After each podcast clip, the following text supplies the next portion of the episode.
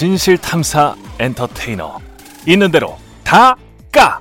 최경영의 이슈 오도독! 네, 안녕하십니까. 진실탐사 엔터테이너 최경영입니다. 최경영의 이슈 오도독 시작하겠습니다. 이십일 대 국회 첫 국정감사가 오늘 막을 내렸는데요. 뭐 다른 거는 다 기억이 안 나고 추미애로 시작해서 윤석열로 끝난 거, 추미애 이름하고 윤석열 이름밖에 기억이 안 납니다. 이게 무슨 내용이 오고 갔는지도 잘 모르겠습니다. 그래서 오늘은 검찰 위주로 이야기를 할 텐데 어, 국정감사 내용도 잠깐 잠깐 언급을 할 것이고, 그리고 이제 재수와 검사 시리즈를 지금 계속 발표하고 있는 뉴스타파 시민보 기자가 예. 검찰 관련해서 구조적인 문제 네. 주로 이야기를 할 것 같습니다. 그죠? 예, 예. 제가 아는 것만 얘기하겠습니다. 예, 예. 네. 예, 검사 출신의 전 국회의원 김경진 변호사 나오셨습니다. 안녕하십니까? 반갑습니다. 김경진입니다. 예, 그리고 말씀드렸던 뉴스타파의 시민보 기자입니다. 예, 예. 안녕하세요. 이십일 대 첫 국정감사였는데 가장 시청률이 높았던 거는 역시 이제 검찰총장 네. 윤석열 검찰총장께서 나와서 아, 어, 뭐, 어, 참, 광, 뭐 이거를 많이 보셨던 것 같아요. 예? 밤 열두 시 넘게까지 계속 하셨던 맞습니다. 것 같은데 네.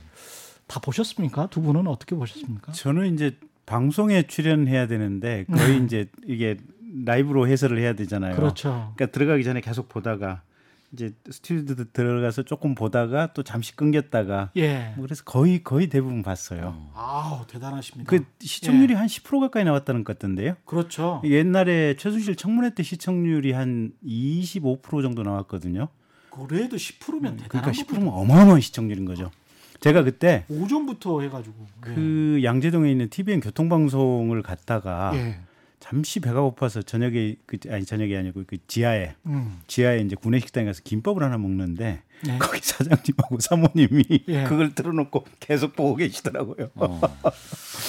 그 시민보 기자는 네. 기자들도 이거 사실은 그, 그 일 중에 하나이기 때문에 그럼요. 예. 부서에 부서에 관련이 없이 그냥 티비를 그, 그런 날은 되게 보는 경우가 많은데 마찬가지였죠.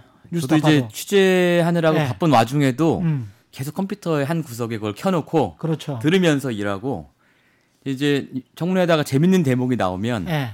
사무실에서 각자 이제 이걸 듣다가 아. 같이 웃음소리가 터져 나오는 카톡도 뭐 이, 하고 네, 카톡도 하고 서로 돌아봐서 야 방금 들었냐 뭐 이런 얘기도 하고 굉장히 흥미진진하게 봤습니다. 아니 예. 중앙일보 헤드라인은 네. 야성이 돌아왔다 뭐 이렇게 야 야성이라는 게 뭐 야생마의 그 야자겠죠 들 야자. 그렇게 평가를 음. 내렸던데 한마디로 중앙일보 이제 평가죠. 예. 그렇게 보십니까? 야성이 뭔지 모르겠습니다만은. 야성이 정말 말씀하신 것처럼 뭔지 모르겠지만 예. 그런 식의 어떤 어, 뭐 죄송합니다만 검찰 지상주의라든지 예. 아니면 이제 좋게 말하면 당당한 태도, 나쁘게 음. 말하면 약간 안한무인 같은 태도가 만약에 야성이라고 한다면 예. 야성을 잃어버리신 적은 없는 것 같아요. 제 생각에. 그동안 언론에 노출이 안 되었을 뿐이지 예. 그동안 뭐 메시지를 이렇게 발화할 만한 뭐 조건이 안 돼서 못한 것 뿐이지 음. 뭐 잃어버린 야성은 아니고 음. 원래 그런 분이다 제가 알기로는 예. 검사들 많이 만나봤죠? 예, 종종 취재하면서 예, 예, 예. 이 차 술집까지도 이 차 술집이라는 게 다른 의미로 받아들이지 마십시오. 아. 예, 그러니까 일 차 끝나고 이 차 술집 아, 예. 예. 예. 이런 것도 이제 많이 가지 않습니까 우리가? 네, 네, 네. 그러면서 예. 이제 속 깊은 이야기도 하잖아요. 예. 그러면서 본인들의 이제 야성도 나오지 않습니까? 그렇죠. 야성. 예. 예 야성 예. 나오죠. 예. 그때. 예. 그때 느꼈던 야성과 비슷했습니까? 아니 근데 제가 예. 만나본 검사분들은 음, 점잖았어요? 되게 점잖아요. 어. 예, 굉장히 대체로 점잖고. 밀차만 했구나. 또 저도 사람을 가려 만나기 때문에요. 점잖고 예의 바르죠. 근데 예. 이제. 그 듣기로는 저는 음. 이제 법조 출입을 안 해봤습니다만은 예. 법조 기자들과의 만나는 자리에서는 안 그런다고더라고요. 그렇죠. 예. 예. 법조 기자들이 다수가 있고 음. 검찰 검사들이 소수가 있을 때 말하자면 이제 정보의 격차 때문에 갑을 관계가 발생을 하잖아요. 그렇죠. 그 자리에서 이제 검사들의 태도는 상당히 야성적이라고 야성적이에요. 제가 많이 전해 듣긴 했습니다. 저한테 그런 분은 없더라고요. 그러니까 네. 기자가 부탁을 해야 될 때는 네. 그 태도가 나와요. 이 차까지 그렇죠. 저도 예. 가는 경우는 대개는 예. 이제 부탁을 해야 될 때거든요. 네. 아 이거 이런 정보 좀 좀 빼내 주세요. 랄지 음. 뭘 좀 이거 뭐 확인 좀 해주세요. 랄지 그러면 네. 굳이 이제 이 차까지 예. 모시고 갑니다. 그럴 때는 그럴 때는 이제 좀 나오시더라고요. 예. 그렇죠. 뭐 제가 듣기로도 예. 뭐 법조 출입 기자들하고 예. 술 마실 때는 뭐 이렇게. 허락도 안 했는데 뭐 누구야라고 한다거나 맞습니다. 예. 뭐 이런 일이 종종 있다고 들었어요. 사실은 네. 김경민 의원님은 이제 검사 네. 부장 검사까지 하셨죠. 네, 네, 맞아요. 그래서 이제 이런 대화들이 음. 어떻게 약간 좀 아 속으로는 민망하거나 불쾌하다 이렇게 느끼십니까? 어떻습니까? 근데 음. 저, 저도 나이가 벌써 뭐 오십육인가 오십칠인가 예, 되니까요. 그러, 예. 세상에 웬만한 일을 이해 못할 일은 없고요. 그렇죠. 모든 가능성이 다 머릿속에 열려있을 나이니까 음. 뭐 불편할 건 없고요. 음. 그러니까 살아보니까 그런 것 같아요. 생각해보면 그 행정부처 중에 예. 제일 당당한 부처가 어딜까? 음. 공무원들. 네, 공무원들. 예. 뭐 국회가 됐든 어디가 됐든 기자가 음. 됐든 음. 뭐 평균적으로 네. 보면. 제가 볼 때 일본 검찰이 제일 당 그런 예. 예. 국정원도 꽤나 당당해요 보면. 그렇습니다. 예. 그죠? 그래도 국정원은 그래도 예. 기자들을 예. 단체로 만나거나 이러지 않기 때문에 없지만. 많이 노출되진 않지만 예. 뭐 일대일로 만나 보면 당당하죠. 예. 어. 그 다음에 그렇죠. 외교부도 좀. 아 당... 외교부는 그때는 없습니다. 예. 예. 예. 그렇죠. 외교부도 음. 다른 잡종은 거기도 네. 좀 당당한 것 같아요. 네. 당당한 음. 것 같고. 기재부. 기재부도 그렇죠. 좀 그런 거기야 뭐 예. 갑 중에 갑이니까 예. 아, 기재부가 사실은 최고로 담당할 예. 수 있는 예. 그리고 의외로 숨어 있는 부처가 예. 노동부. 어 음. 그런가요? 예, 노동부는 거기는 정말 세풍과 평지풍파를 특히 요새는 뭐 이제 노사분규가 이렇게 많지는 않지만 예. 옛날에는 이게 정부, 정권하고 노동조합하고 중간에 낑겨 있는 부서가 이게 노동부인데 그렇구나. 이 모든 상황을 중간에서 조율하고 맞춰봐야 음. 되니까 거기도 의외로 보면 음. 뭐랄까 좀 고개가 빳빳하지는 목이 빳빳하지는 않는데 예. 버퍼가 어마어마하게 넓은 데가 노동부원들이 아, 단련이 돼 있다. 네, 단련이 과거 예. 삼성의 노무부장 뭐 이렇게 생각하면 되겠네. 거기 고개 엄청 뻣뻣하거든. 예. 예. 그래 그래서. 어쨌든 검찰이 기자들 보기에는 상당히 뻣뻣하고 예. 당당해 보이는 건 사실일 거예요. 음. 근데 또 거꾸로 제가 검사를 했던 입장에서 보면 이제 다양한 직업군 중에 사실은 기자들처럼 뻣뻣한 데도 없어요 보면. 그것도 사실입니다. 예. 아. 예. 그러니까 인정. 예. 예. 근데 이제 이런 것 같아요 보면. 예. 인정. 그 예. 왜 요번 이제 그러니까 다양한 시각에서 세상을 봐야 되는데 음. 평검사들의 로망이 뭔지 아세요? 검찰총장 아닙니까? 아니 그것보다도 예. 평검사들의 로망은 현직 국회의원이나 현직 장관을 뇌물죄로 구속시키는 어. 게 로망이에요. 예, 음. 예, 그렇잖아요. 음. 평기자들이랑 비슷하네요. 평기자들도 똑같아요. 예. 음. 현직 장관이나 현직의 고위직들 뭔가를 찾아내서 음. 그거 제대로 된 특종, 단독 특종하는 게 맞습니다. 아마 최고의 로망일 거예요. 보면. 그렇습니다. 예. 그러니까 그런 면에서 보면 항상 검찰, 특히 평검사들하고 음. 정권하고는 긴장관계 본질적으로 있을 수밖에 없는 것 같아요. 음. 보면 그런 측면도 있겠습니다. 항상 그래요. 예. 그러니까 이게 보면 현재의 여권, 현재의 정부는 정권이 항상 껄끄럽고 부담스러운 거예요. 예. 그런데 네. 이제 과거에는 이게 그리고 평균적으로는 어떻게 그걸 이제 통제를 해왔냐면. 예. 검사장 이상의 상층부들, 네. 그 다음에 차장검사 이상의 실무적인 이제 상층부까지 포함해서 이거를 완벽하게 자기 사람으로 추정되는 사람으로 음. 채워가지고 음. 이게 청와대 민정수석, 법무부 장관, 대, 법무부 장관은 대부분 검사 출신 아니에요. 예. 또 청와대 민정수석은 또 이게 검사 출신이고 이 사람을 통해서 물밑에서 사바사바 해가지고 이걸 음. 하는 방식으로 평검사들이 그 욕망을 눌러요 보면. 음. 근데 지금 문재인 정부 들어와서는 조금 특이한 게. 어쨌든 민정수석을 검사 출신을 시킨 적이 지금 없죠. 없죠. 예. 그리고 법무부 장관도 네. 검사 출신을 아니고 밖에서 지금 데려고 온 거 아니에요. 예, 전문가들. 그러면서 삐걱삐걱 삐걱삐걱하고 음. 결정적으로 또 한 가지는 노무현 대통령께서 서거하셨잖아요. 예. 거기에 대한 트라우마가 현재 문재인 대통령이나 현재 광범위한 이게 집권층의 아주 강력한 트라우마로 있. 트라우마로 존재를 해가지고 민심 일부에도 그게 있고요. 예, 네. 그게 관련해가지고 검찰에 대한 시각, 검찰 개혁에 대한 의지, 음. 뭐 생각 이런 것들이 모든 기저에는 그게 들어가 있는 것 같아요 보면. 그래서 옛날에 검 옛날에 평균적으로 보편적인 정권들 좌우를 안 가리고 했던 검찰에 대한 통제 방식, 검찰에 대한 이거하고 현재의 정권이 다른 지점이 딱 그 지점인 것 같아요, 보면. 근데 거기에 관해서 이제 음. 검찰은 본인들 것을 많이 권한을 많이 뺏기게 된 거니까. 뺏겼죠. 예. 음. 그래서 나오는 저항도 있는 것 같고, 그게 올바른 것인가? 이번에 이제 누가 부하냐 음. 논란도 있었습니다만은. 음. 예? 근데 그건 저항이라고 저항이 아니고, 예. 그러니까 이제 권한 권한을 뺏겼죠. 일단 공수처 생, 출범할 수밖에 없으니까 음. 일정 정도 특수수사 기능 뺏긴 거지. 예. 그다음에 검경 수사권 조정을 하면서 직접 수사 기능, 일 차 예. 수사 기능 이제 경찰 쪽으로 대폭 넘어갔으니까 일부. 권한을 예. 뺏긴 걸로 이제 법적 제도적으로 정리가 됐어요. 그리고 그거는 뭐 안 받아들일 방법도 없는 거고. 예. 이제 평검사들 입장에서는 이제 검사들 입장에서는 조금 뭐 말할까 좀 기분이 나쁠 뿐이죠. 평검사들은 그런, 억울하다라고 느낄 수가 있을 수도 있을 것 같아요. 왜냐하면 그렇죠. 본인들이 한 음. 행적 때문에 그런 게 아니고 음. 선배들, 우리 기자들도 마찬가지인데 선배들이 음. 구태는 했는데 음. 본인 피해는 본인들이 당한단 말이죠. 근데 네. 이제 음. 그 두 가지를 구분해서 봐야 될 것 같은데 음.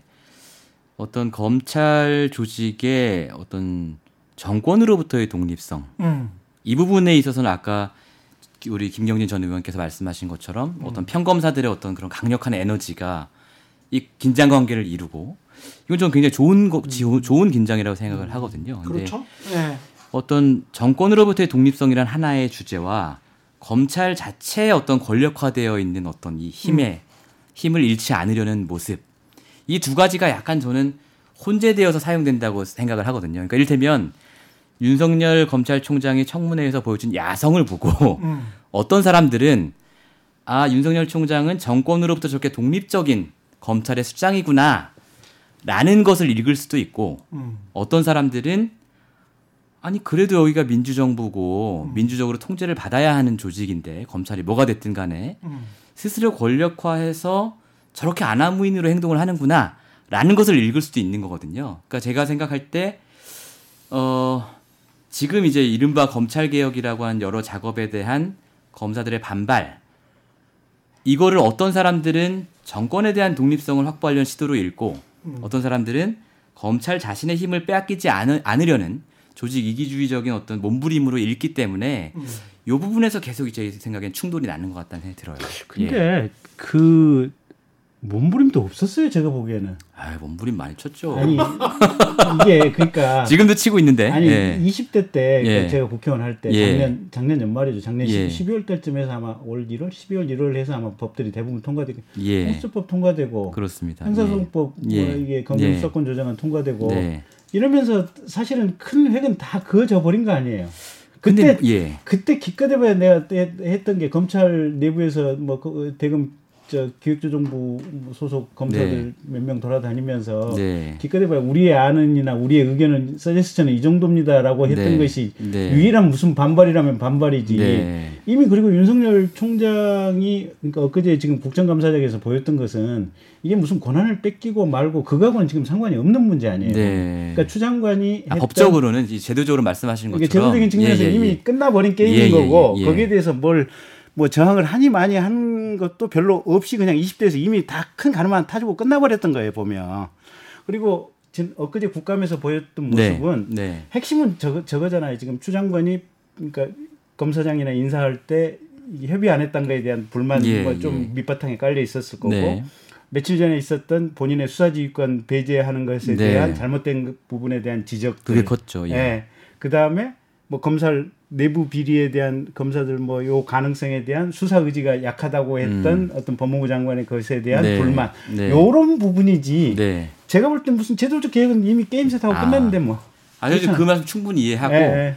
이제 그 이제 엊그제 윤석열 총장이 보여준 고 국감장에서의 그 음. 모습이 아니고 전체적으로 이제 검찰이 보여주고 있는 태도가 쭉 음. 그것을 그 태도를 그렇게 읽는 사람들도 많다라는 말씀을 음, 드린 거죠. 그러니까 예. 기자님 그런 건 오해를 풀어주셔야 돼요. 정확하게 얘기를 해주셔야 돼요. 아니, 오해는 아니고요. 그러니까 네. 그 국정감사에서는 네. 감사를 국회의원들이 국정에 관해서 이야기를 하는 거니까. 네. 근데 이제 시민보 기자가 이야기하는 언론인 입장에서 봤을 때는 사실은 조국 전 장관 수사 음. 또는 윤석열 총장의 장모 사건에 관한 수사 음. 이거를 대칭적으로 놓고 본다면 지금까지 나타난 의혹 이거는 한, 하나는 뭐 수사가 끝나서 이제 재판을 하고 있고 하나는 지금 수사가 진행 중인 것이라고 우리가 믿고 있는데 그렇게 놓고 본다면 여전히 검찰은 굉장히 막강한 실무 행정에서는 엄청난 권한을 아, 그럼요, 가지고 그럼요, 예.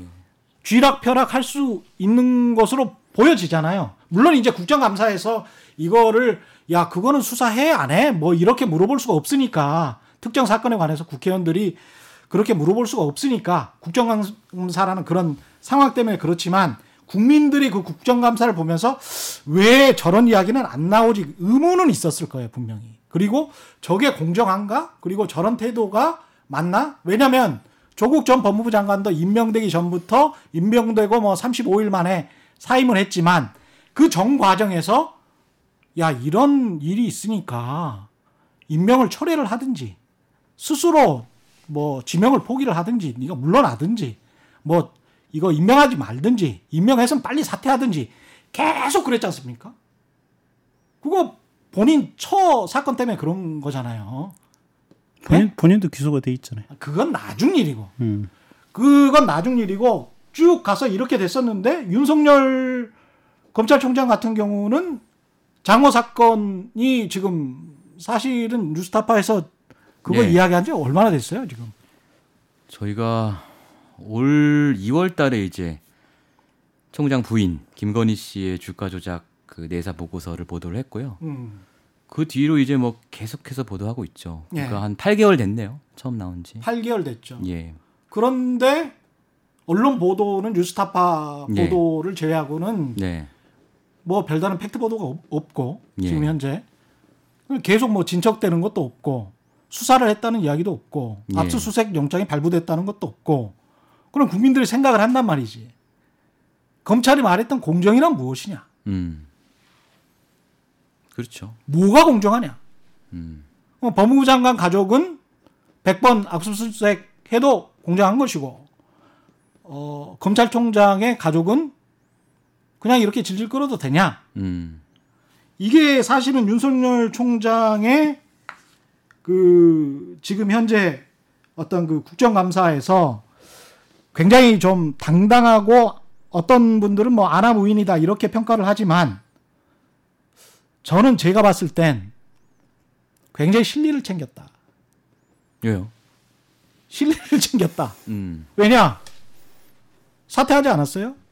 예? 사퇴라는 말조차도 나오지 않았어요. 사퇴하지 않겠다고 아예. 예. 그렇죠? 예, 예, 그렇죠. 그리고 그렇게 되면 가장 중요한 게 뭡니까? 공소시효와 관련해서 도이치모터스 사건도 그렇고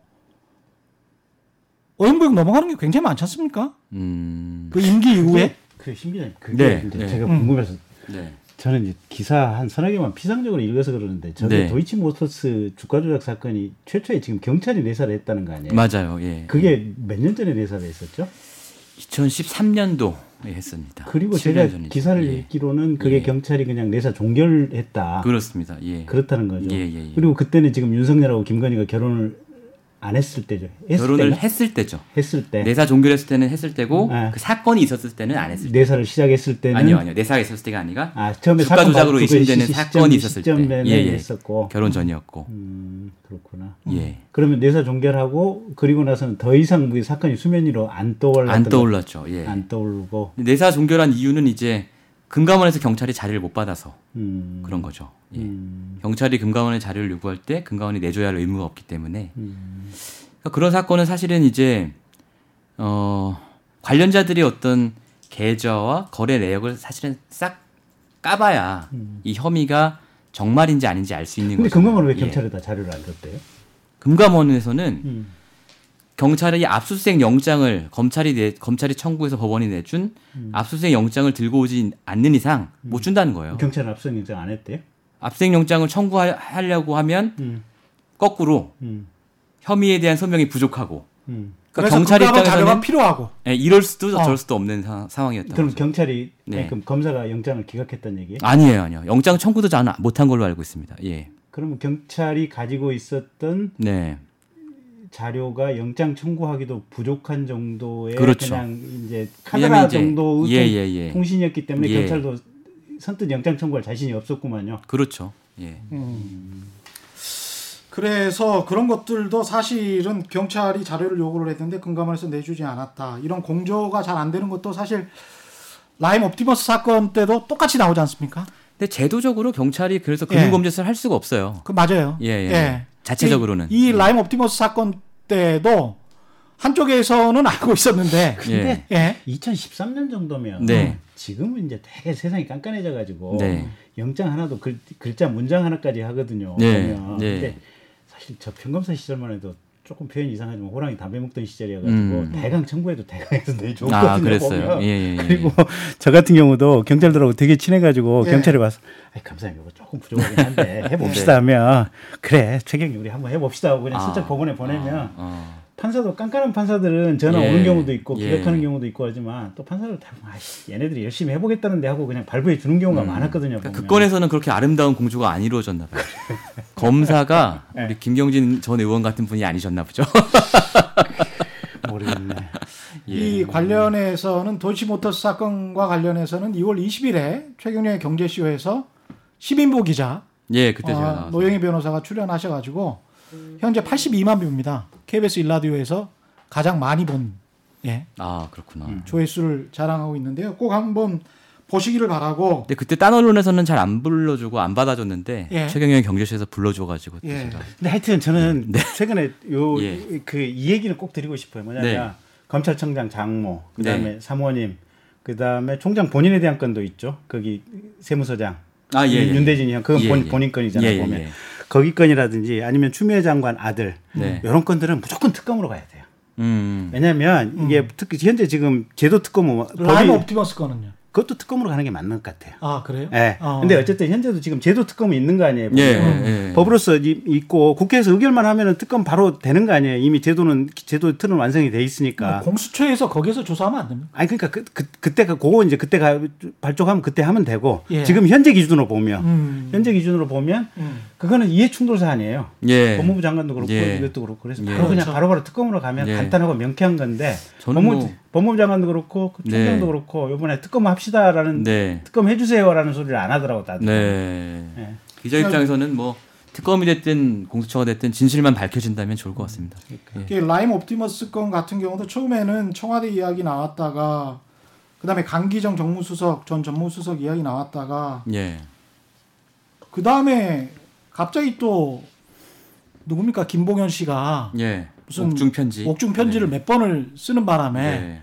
야권 정치인 연루설, 검사 및 검사 또는 검사 출신 변호사 접대 네. 설 여러 가지가 나왔는데 오늘 법무부 국간에서도 이 내용이 또 나왔어요. 그러니까 이게 지금 막 꼬여요. 사실은 지금 말씀하신 대로 김경진 변호사님 말씀하신 대로 뭐 특검이든 공수처든 뭘 제대로 가야 밝혀질 수 있을 것 같은 게.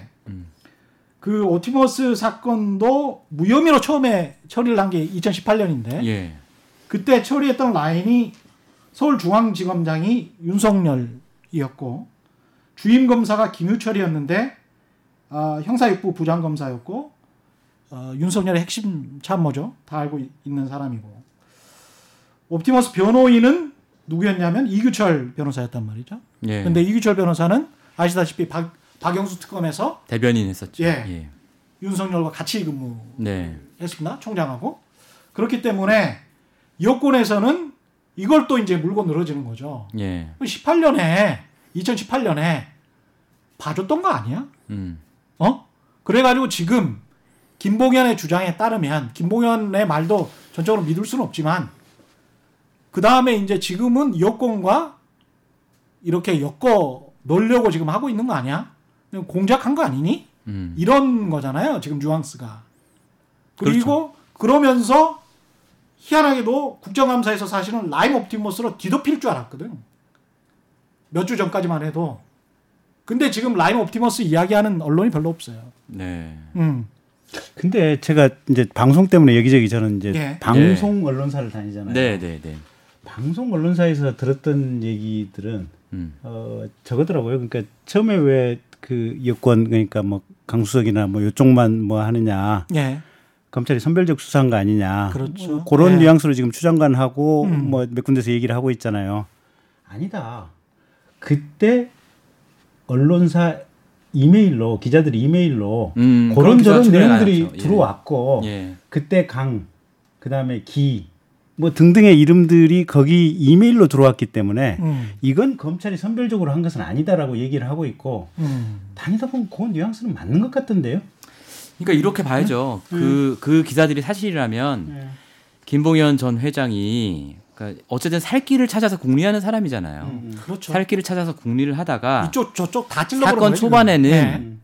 여권 정치인들의 이름을 부는 게 파는 게 음. 본인의 구명에 도움이 될 것이다라고 판단을 해서 음. 이걸 팔고 다니다가 음. 상황이 이렇게 되고 그런 것들이 도움이 전혀 안 되고 음. 자기는 구속돼서 계속 수사를 받는 상황이 되니까 그게 아니라 내가 야권 정치인을 불었어야 내가 살아나나? 음. 이렇게 얘기를 하고 지금 얘기를 하고 있는 거겠죠. 아마도. 음. 물론 그중에 어떤 게 진실인지는 저희가 아직 모른다는 가정하에 말씀드리면 김봉현이라는 사람 입장에서 보면 어쨌든 자신의 구명이 최우선 관심사고 그렇기 때문에 그때그때 어떤 국면에 따라서 자기의 전략을 달리해가면서 지금 대응하고 있는 것이다. 저는 이렇게 봅니다. 그냥. 그러니까 최소한 예. 제가 들었던 팩트는 예. 일단 뭐 강기정 전 수석이라든지 기 모 의원이라든지 뭐 이런 분들에 대해서는 이미 다 뭐 보도 예, 다 보도가 됐죠. 기동민. 예. 예. 아 예. 이런 분위기구나. 예. 예. 예. 그래서 보도가 됐는데요. 예. 예. 보도가 다 돼 있어요. 예. 근데 그걸 검찰이 먼저 김봉현이 얘기를 한 게 아니고 예. 언론사에 먼저 갔고 아. 그리고 나서 검찰이 얘기를 해서 검찰이 그 부분에 대한 수사를 음. 했고 음. 그다음에 제가 제가 얘기하는 거의 검찰 쪽 대변이에요 지금. 예. 근데 일부 지금 언론사 쪽에서 들은 얘기를 종합해서 음. 제가 이제 검찰 네. 쪽 네. 측면에서 네. 지금 네. 네. 검찰 네. 디펜스를 해드리는 네. 건데. 네. 두 번째 야권 정치인은 지금 윤모라는 분 아니에요 보면. 예. 예. 그 윤모는 지금 수사 한참 이것저것 할 것 다 했다고 지금 윤석열이 얘기를 하고 있잖아요. 뭐 계좌 추적이니 뭐니 뭐 할 것 다 해서 지금 거의 결정 직전에 왔다고 엊그제 국감장에서 예, 예, 예. 얘기를 했던 거 아니에요. 했다고 보면. 했죠. 예. 예. 음. 그다음에 마지막 하나 그 옵티머스 같은 경우 지금 최초 이천십팔 년도 고소 사건 무혐의 했던 거에 대해서는 예. 윤석열도 최근에서 그걸 알았다라고 이제 국감장에서 얘기를 하고 있는 거 아니에요 보면. 예. 그리고 그거는 부장검사 정결로 사건을 처리했고 네, 네, 네. 그래서 자기는 그 사건이 처리될 때 알지도 못했다라고 음. 지금 이제 그렇게 얘기를 네, 주장을 하고, 주장을 있는, 하고 있는 예. 거잖아요. 검사를 해봤던 제 입장에서 보면 네. 제가 이천삼 년도에 서울중앙지검 형사부부 수석검사를 했었거든요. 그런데 예. 서울중앙지검이 일 년에 사건이 한 사십만 건 가까이 접수가 될 거예요. 예, 예. 그래서 대부, 그 대부분의 사건들이 밑에서 알아서 위에 중요사건으로 판단해서 보고를 해주지 않는 한 사건 접수 단계에서 사건 담, 사건 접수 담당자가 고소장 읽어보고 이거 중요 사건이라고 판단돼서 꼬리표 부, 붙여, 붙이지 않는 한은 사실은 대부분의 경우에 검사장이나 차장검사는 알 방법이 없거든요. 음. 그러니까 서울중앙지검의 부장만 해서 한 사십 명 가까이 있거든요. 예.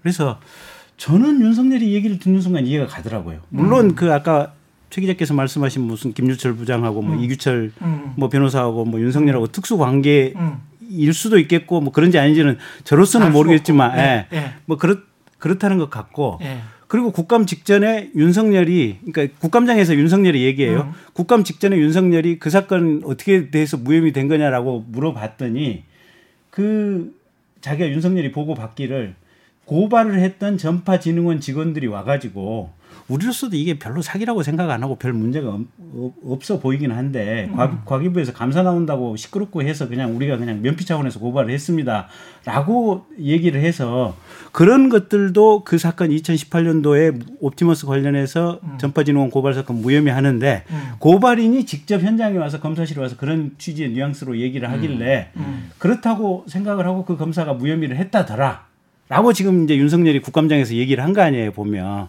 그래서 그럴 수도 있죠. 예, 그럴 네. 수도 있어요. 그래서 네. 사건이 워낙 많아서 네. 그럴 수도 있습니다. 네. 그러니까 첫째는 사건 많아서 음. 파악하기 쉽지 않고 두 번째 음. 무혐의 자체의 정당성이나 과정들은 뭐 음. 법무부에서 이제 뭐 감찰을 해보겠다는 감찰을, 감찰을 해보면 결론이 나올 네. 얘기긴 한데 네. 네. 섣불리 이게 윤 총장이 음. 얘네들이랑 친해서 음. 알면서도 봐줘라라고 지시했다고 지금 뭘 할 수 있는 근거는 하나도 없는. 예, 하나도 예. 없어요. 맞아요. 예. 아무것도 모르죠. 아무것도 예. 모르죠. 예. 공수처 이야기를 윤석열 총장 이야기는 마지막에 잠깐 더 하고요. 음. 공수처 이야기를 해야 될 텐데 야당 몫으로 지금 저 추천위원을 내정을 했는데 임정욱 변호사하고 이헌 변호사, 이헌 변호사는 참 많이 들어본 이름입니다. 네. 두 분 다 많이 들어보셨을 거고. 네. 이 어떻게 평가를 하십니까? 근데 이제 추천하는 건 자기들 자유고. 예. 이제, 이제 핵심은 그건 같아요. 이게 뭐냐면, 그러니까 여당에서는 이거 하라는 거냐 말라는 거냐 이런 정도로까지 나오잖아요. 근데 예. 어떻게 해서든지 우리가 그 교황 선출 방식이라고 하는 것이 예. 가둬놓고 음. 하나로 뜻이 모아질 때까지 어떻게든지 하라는 거 아니에요, 보면. 제가 볼 때는 지금 추천위원 일곱 명이나 되잖아요. 예, 일곱 명. 이 사람들은 호텔방에 한, 한 달이고 두 달이고 감금해버려야 돼요. 수능심위원, 위원들처럼 예. 답이 나올 때까지 예. 감금해버려야 되고, 두 번째는 이게 어느 쪽에서 의도적으로 이게 반대를 위한, 그러니까 이제 가령 국민의힘 쪽에서 반대를 위한 반대 또는 네. 공수처 출범을 지연시키기 위해서 누구라도 아무리 객관적이고 아무리 중립적이고 아무리 훌륭한 사람을 내세워도 반대를 위한 반대를 한다 이러면 음. 그 회의록 다 공개해버려야 돼요. 어, 안 하겠죠. 아니 그거는 네. 제가 볼 때는 그 예. 절차에 관한 문제니까 네. 그 공수처장 추천위원회 위원장을 누가 네. 맡을지는 모르겠지만 예. 그 규칙은 음. 저도 모르겠어요. 근데 예. 나중에 이, 이 부분은 사실은 언론과 국민들이 감시의 눈으로 봐야 음. 되고 음. 지금 누가 추천이 됐냐는 그걸 가지고 우리가 섣불리 뭐라고 할 건 아닌 것 같아요. 예. 뭐 근데 이게 감시만 하다가 끝나버릴 예. 수도 있으니까. 음. 근데 세월호 왜냐하면 저는 예. 다른 분은 예. 모르겠는데 예. 이런 예. 변호사는. 세월호 참사 특조위 부위원장 하면서 음. 보수 성향은 상관없어요. 네. 보수 성향은 보수 본인이 보수인 걸 어떻게 해. 그리고 진보라고 줬고 보수라고 줬나? 그건 아니라고 봐요. 네. 와, 그건 정치적 성향 아무런 관련이 없지. 근데 세월호 특조위를 사실 망쳤잖아요. 이거는 네.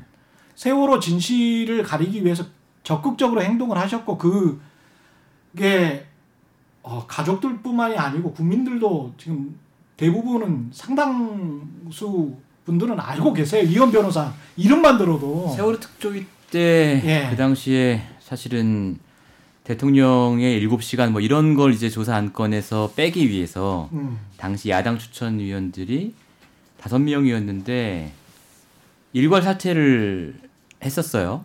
근데 이제 다섯 분 중에 네 분은 사퇴를 하고 이현 변호사는 그래도 끝까지 사퇴를 안 했던 분 중에 하나입니다. 근데 당시 어떤 일이 있었냐면 이천십오 년 연말에 세월호 이제 청문회를 하는데 음.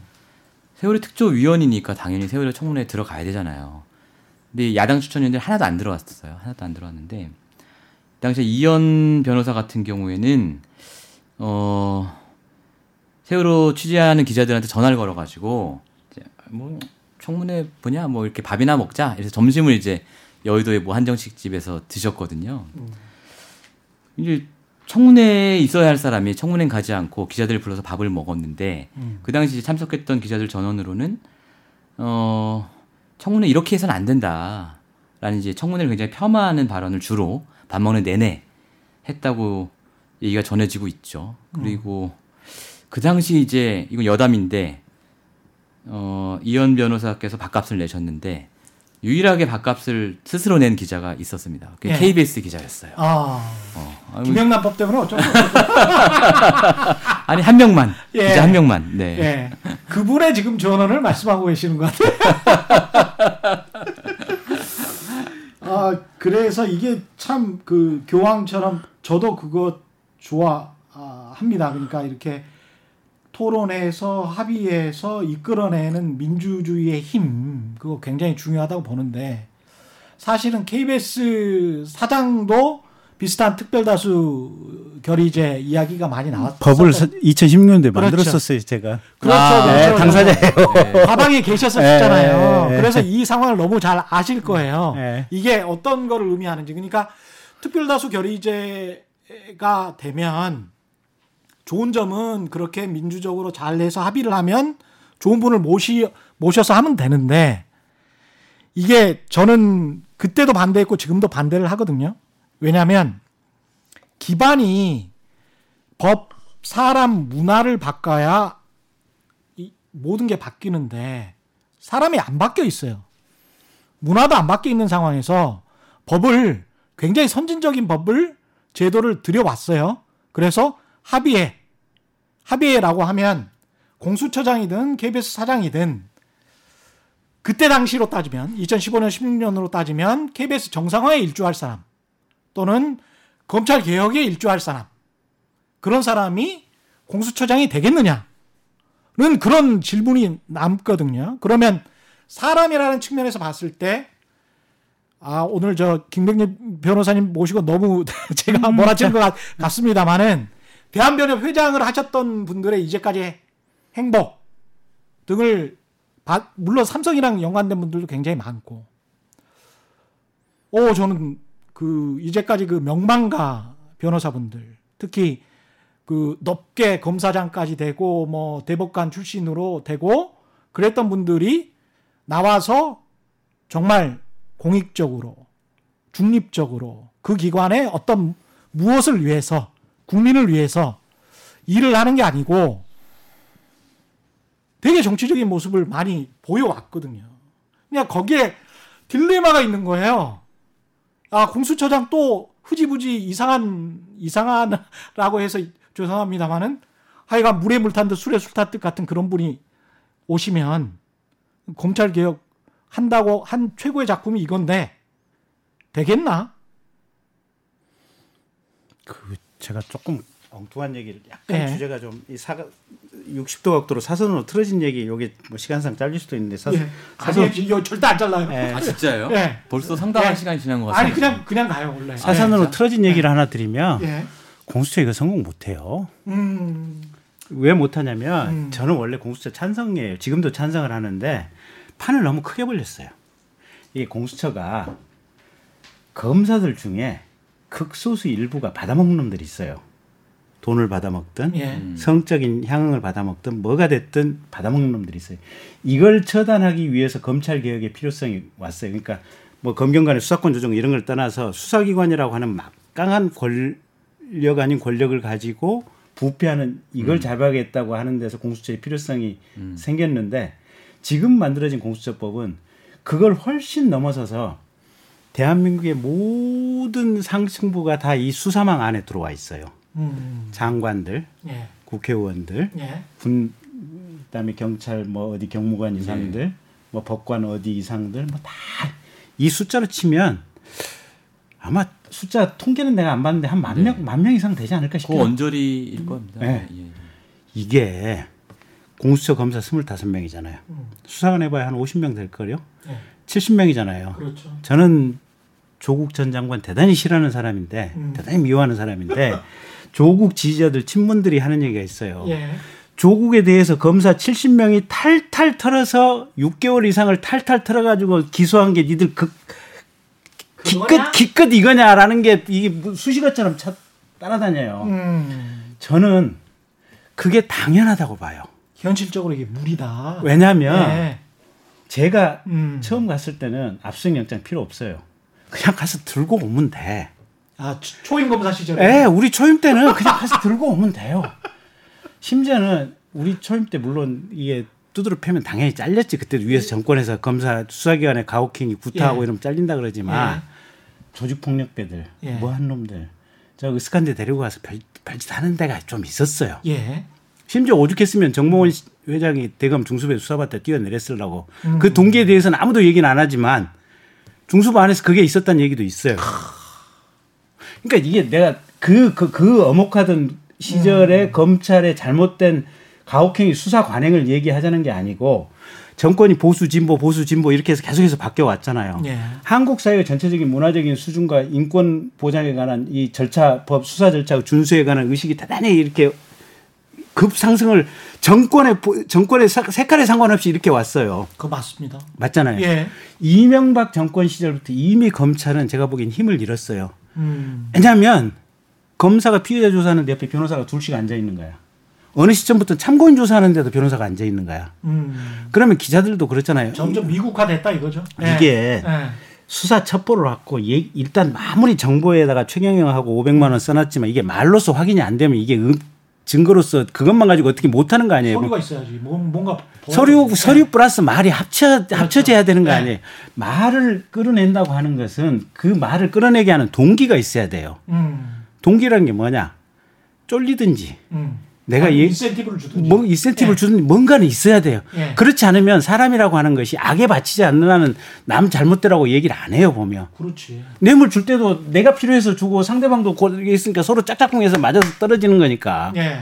근데 자, 검찰, 경찰, 이 수사기관 입장에서 보면 이게 자발적으로 원한에 사무쳐서 이게 불지 불어주지 않는 한은 음. 받아낼 수가 없는 거예요. 옛날에 진술을. 그렇죠. 음. 그러니까 조금 말이 길어지는데 예. 옛날 검찰은 옆구리 훅하시 더요. 옛날 노무현 대통령 했을 때 그 그 돌아가신 박연차 회장님 예. 아들을 가지고 협박했다는 거 아니에요.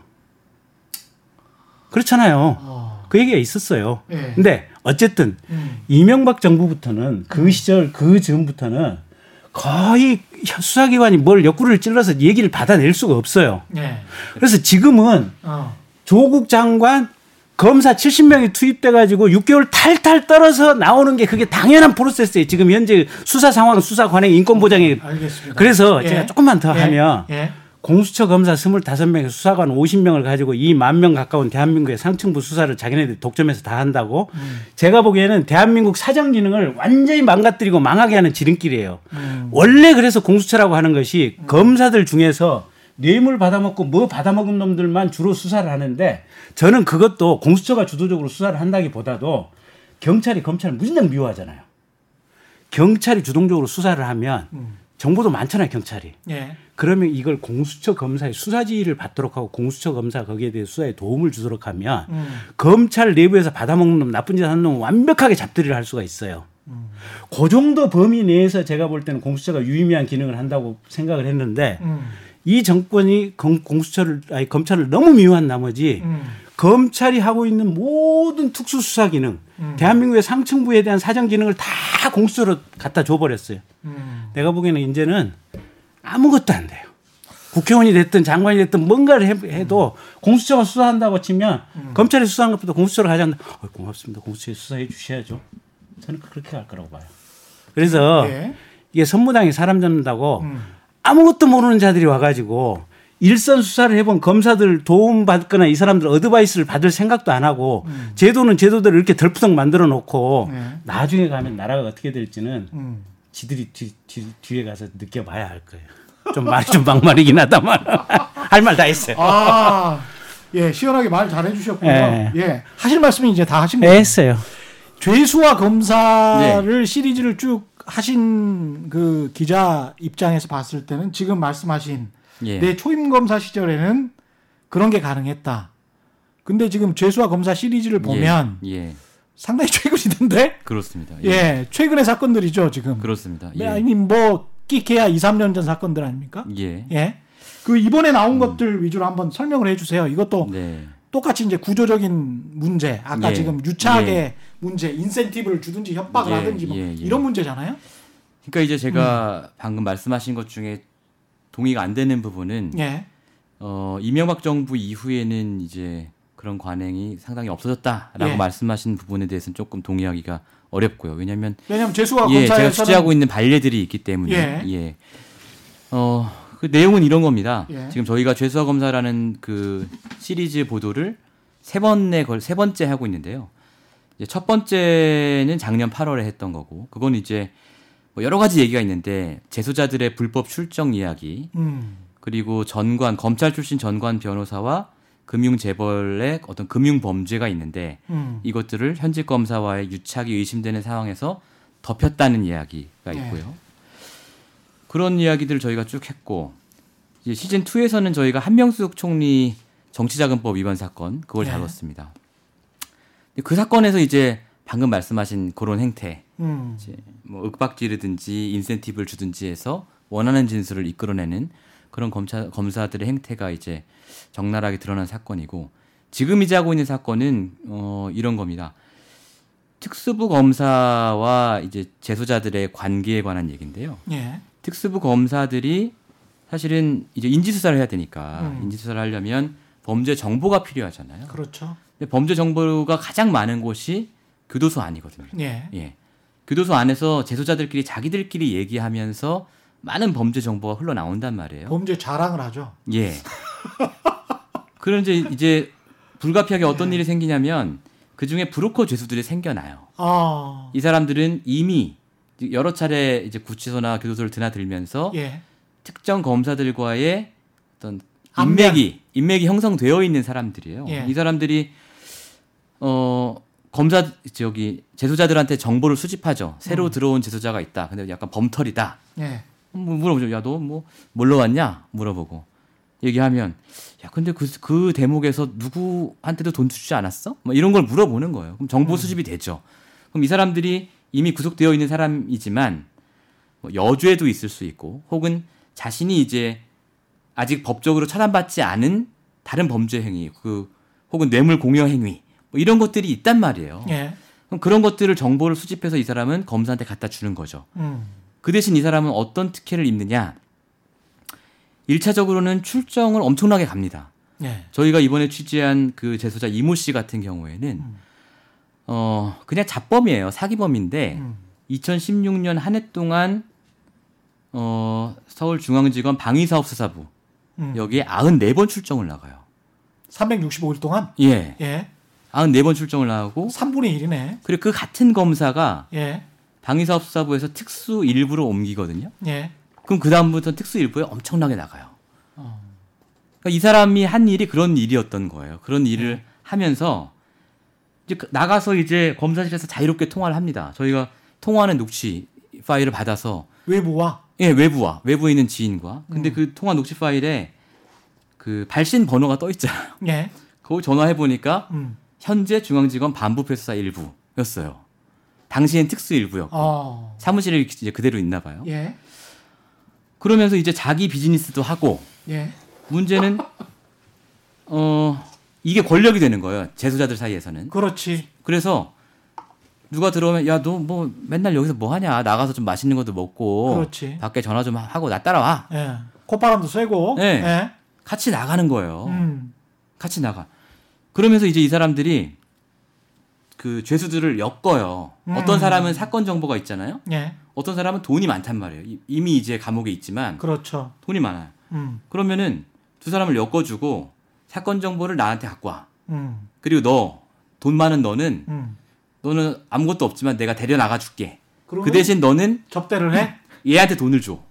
얘라는 건 누구예요? 사건 정보를 준 애한테. 아. 그러니까 A라는 죄수가 사건이 있고 B라는 죄수가 돈이 있다면, 예. 브로커 죄수가 얘들을 엮어서, 예. B야, 너는 A한테 돈을 주렴. 예. 그럼 나는 너한테 검사실에 얘기해서, 예. 너의 편의를 봐줄게. 브로커 죄수는 유통업자네. 그런 셈이죠. 그러면서, 자기 비즈니스도 해요. 예. 이걸로 뭐 사기를 또 칩니다. 음. 이런 일들이 있어서 저희가 이제 확실하게 팩트를 갖고 증거를 갖고 말씀드릴 수 있는 사례는 방금 이런 사례인데 검사 이름도 얘기해도 되죠, 저희? 아니, 여기 이미 예, 번호가 예, 나왔잖아요. 예. 아니, 저번에 케이비에스 가니까 못하게 하더라고요. 아니, 김영일 검사라고 나왔잖아. 예, 김영일 검사실에 예. 어, 브로커즈에서 이모 씨가 음. 아까 구십사 번 출정 갔다는 그 사람이 예. 새로운 죄수가 들어오니까 야, 나 김영일 검사실 요새 다니는데 음. 그 직원이죠. 너 예. 사건 없냐? 재벌 사건 없냐? 재벌 사건 있으면 좀 얘기해봐. 내가 예. 일억 원 줄게. 이렇게 된 거예요. 이 사람이 재벌 사건을 얘기를 하고 일억 원 아니고 팔천만 원을 받았어요. 실제로. 음. 그런데 이 팔천만 원이 또 누구 돈이냐? 예. 아주 악질적인 다단계 사기범. 아이디에스홀딩스 사건이라는 사건이 있었어요. 아이디에스홀딩스 기억나. 예. 예. 그 사건의 주범 김성훈이라는 사람이 있습니다. 음. 김성훈도 기억나. 예. 예. 예. 알고 봤더니 김성훈 돈이었던 거예요, 이 돈이. 아. 그럼 김성훈은 왜 자기랑 아무 상관도 없는 사건에 돈을 또 냈을까? 예. 그럼 또 이제 출정기로 저희가 어렵게 확보해서 보니까 좀 있다가 김성훈도 김영일 검사실 출정을 나가요. 브로커가 데리고 나가는 거예요. 브로커랑 계속 같이 나가요. 그러면서 음. 이 사람들이 무슨 일을 했냐면 음. 이, 이 제보자가 있는데 제보자가 죄수 K라는 사람이에요. 아까 말씀드린 죄수 A에 해당하는 사람이죠. 이 죄수 K한테 죄수 K가 대검에 출정을 나가고 있었거든요. 예. 다른 사건으로. 예. 야, 너 대검에 출정 나가는 거 보니까 검사들이랑 친한가 보다. 음. 이 김성훈이라는 애를 형 집행정지를 좀 시켜줄 수 있냐 네가? 어. 사실 말이 안 되는 거지만 상식적으로 예. 보면. 어, 그 이 사람이 어 그래 내가 해줄게 하고 삼억을 또 받아요. 이 사람의 죄수 K의 주장은 예. 본인은 검찰의 원한이 너무 많기 때문에 음. 이 뒷거래를 밝히기 위해서 증거를 확보하기 위해서 받았다라고 지금 주장하고 오. 있는 거예요. 예. 그래서 이제 알고 봤더니 이게 김성훈의 형 집행정지 작전을 위한 돈 삼억이었던 거고. 음.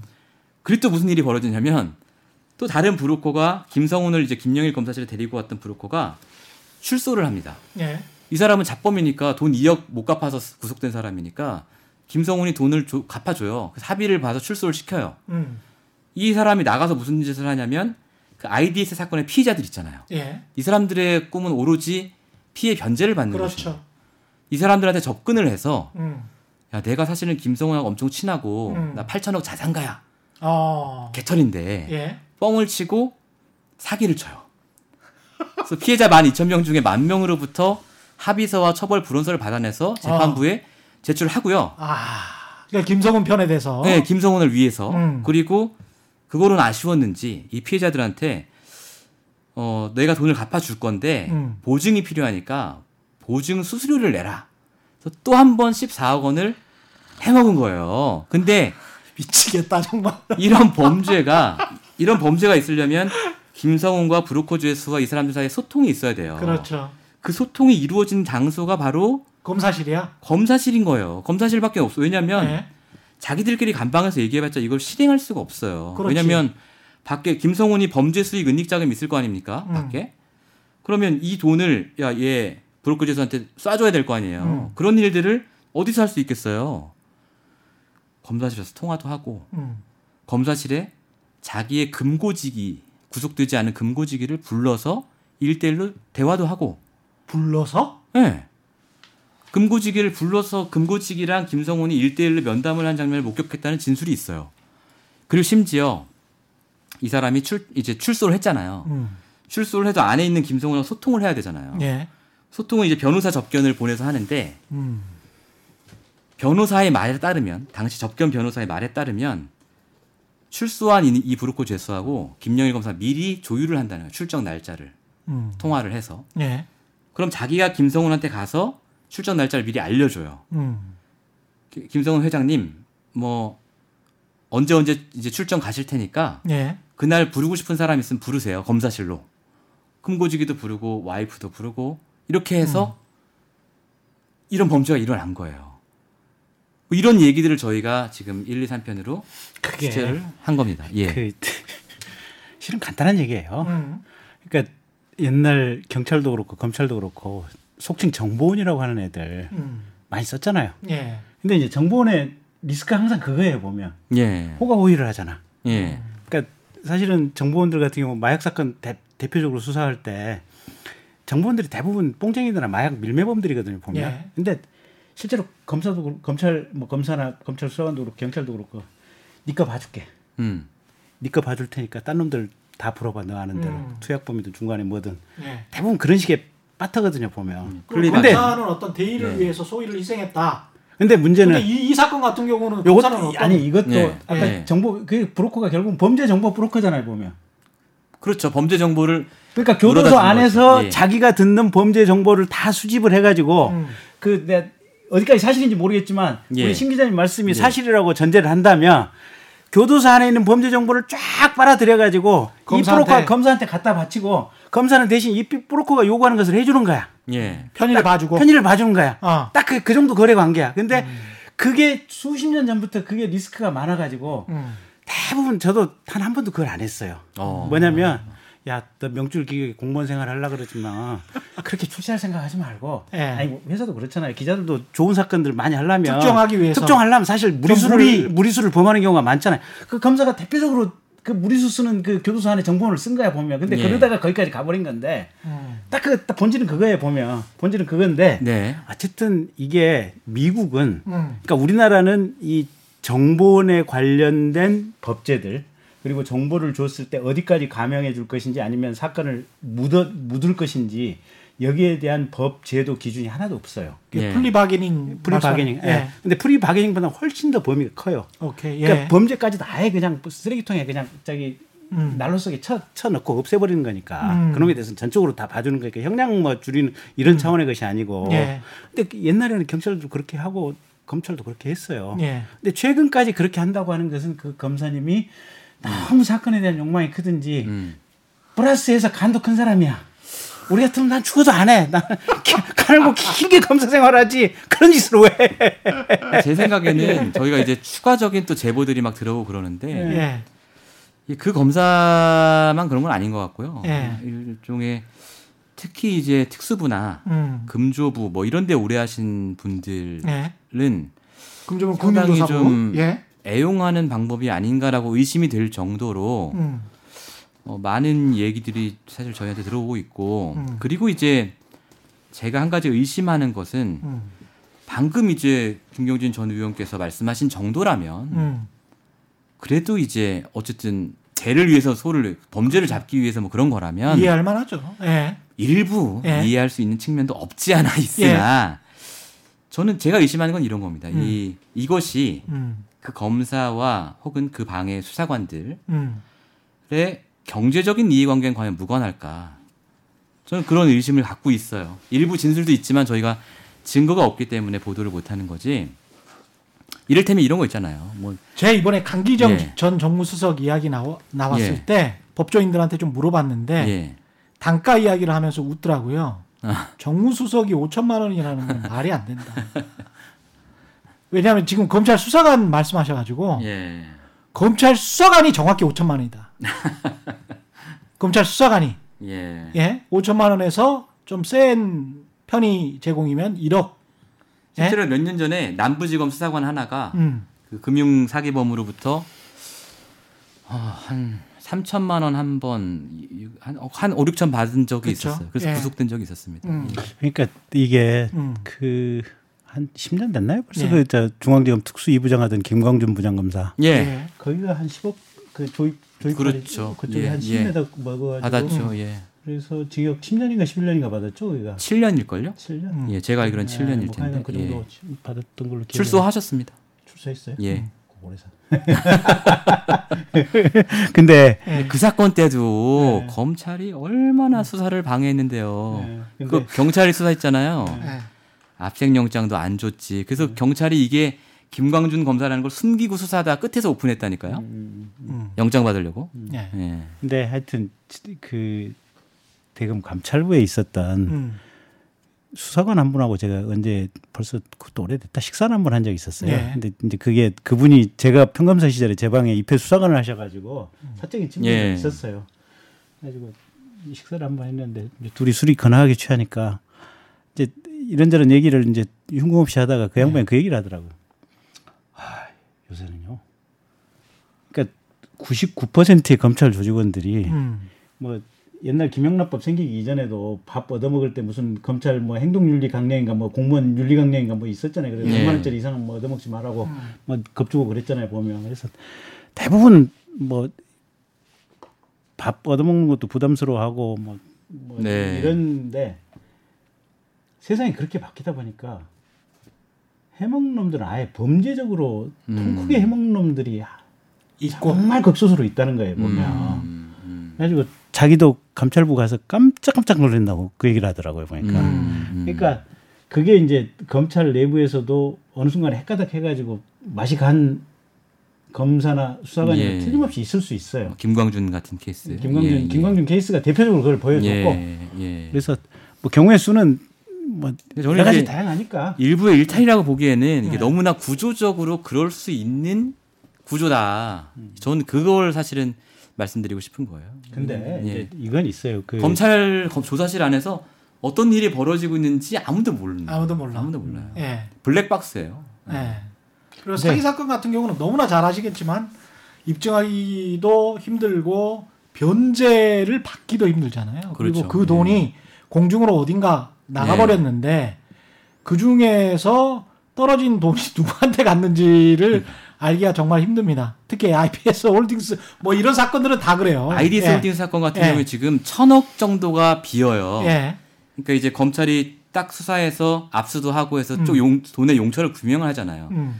그럼 이 사람이 일조 팔백오십오억 원을 모았는데 딱 다 해보니까 맞춰보니까 구천칠백억밖에 없는 거예요. 음. 그러니까 천백억이 지금 비어요. 이 빈 돈을 과연 지금 최경영 진행자가 말씀하신 대로 누가 먹었을까? 음. 누가 먹었을까? 그리고 제가 더 의심을 갖는 것은 이 은닉 자금에 대한 수사를 제가 이제 사편에서 보도할 건데 음. 검찰이 할 기회가 있었어요. 예. 왜냐면 여러 다, 단서들이 막 나왔어요. 그렇죠. 그 단서들을 가지고 아이디에스 사건 피해자들이 검찰에 가서 제발 이것 좀 수사해달라. 음. 안 해요. 안 했어요. 음. 이 년 동안. 그런 걸 보면 음. 이 천백억이라는 이, 이 돈, 음. 이 돈을 과연 누가 나눠, 나눠 먹었을까? 과연 음. 거기에 공무원은 없을까?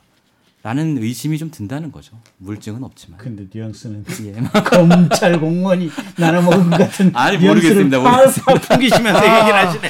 운익자금과 관련해서는 네. 나중에 한번 하죠. 우리가 조세 회피처 보도도 예, 예. 했었고 그 관련해서 예. 계속 따라다녔던 게 그 은닉자금 수조원 수천억 그런 예. 것들이 사실은 범죄자들의 범죄 피해자들의 피눈물입니다. 사실은. 맞아요. 예. 예.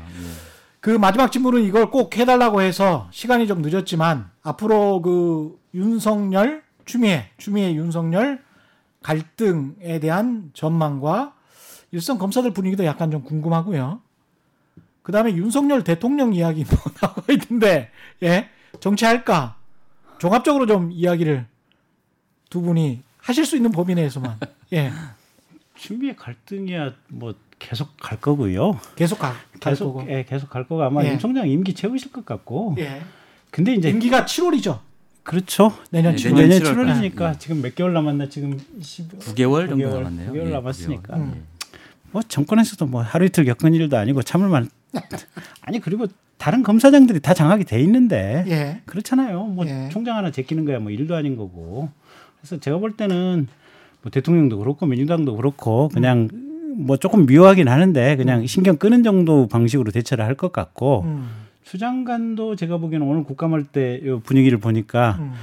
목소리가 좀 힘을 빛을 잃었어요. 어. 그러니까 이제 옛날만큼 전투의지가 결연하지가 않아. 음. 그러니까 본인이 이게 여권 전체의 정무적인 부담을 얼마나 주고 있다는 것인지에 자기 스스로의 정무 부담에 대해서 조금씩 이제 인식을 하는 것 같아요, 눈치가. 음.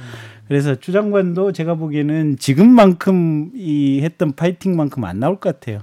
추 장관 입장에서도 그럴 수 있겠습니다, 충분히. 예. 예. 예. 그러니까 예. 자, 전체적으로 추 장관도 지금 민주당이 짐이에요, 보면. 어, 그렇게 예. 생각할 수 있겠습니다. 예. 민주당이 예. 짐이야, 음. 크게 보면. 음. 잘한다, 잘한다고 하지만 속으로 아씨 잘 좀 하지.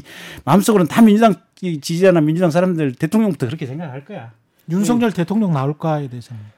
그거는 모를 일이죠, 모를 일인데 대통령 나오는 게 국가적으로 불행이에요. 불행이다. 왜냐하면 음. 저는 사회가 이 더 이상 무슨 법조, 정의, 적폐청산 음. 이게 대한민국의 이슈가 돼서는 안 돼요. 예.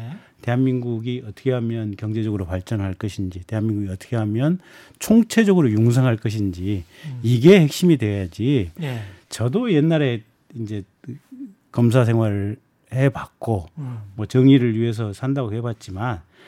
이 검사라고 하는 것은 우리 몸으로 치면 백혈구하고 똑같은 거거든요. 예. 근데 이 백혈구가 세균이 들어오면 백혈구가 잡아먹잖아요. 음. 그래서 몸이 오염이 안 되게 이게 지키는 건데 백혈구가 필요 이상으로 증식이 되면 음. 이게 암으로 돌변하는 거 아니에요. 야, 그렇죠. 비유 좋네요. 그렇잖아요. 네. 네. 적정한 균형이 돼야 되고 음. 사회 전체의 사정 기능이라고 하는 거, 올바름을 추구하는 기능이라고 하는 것은 이게 썩지 않는 범위 내에서 가는 요 정도 수준으로 가야 돼요. 맞습니다. 인간의 본성이라고 하는 것이 본시, 욕망과 탐욕과 이게 지배할 수밖에 없는 거고 이것 때문에 우리가 과학기술이 발전하고 모든 게 발전하고 융성해 가는 큰 동인이 이 욕망이에요, 보면. 그렇습니다. 근데 이 욕망이 썩어가지고 부패하는 이 수준을 넘어가지 않는 정도에서 통제만 해주는 역할이 사정기관이 하면 돼요. 방구에 한두 개만 넣어야지 막 백 개를 넣을 그렇죠. 수 없다. 그런데 예. 그 사정기관의 중심인 사람이 국가 전체를 운영하겠다? 음. 대한민국이 불행이에요. 그런 사정기관적 정신이 대한민국의 도미넌트한 의제로 계속해서 간다. 예. 저는 대한민국이 불행이라고 생각해요. 시민보 기자는 어떻습니까? 예.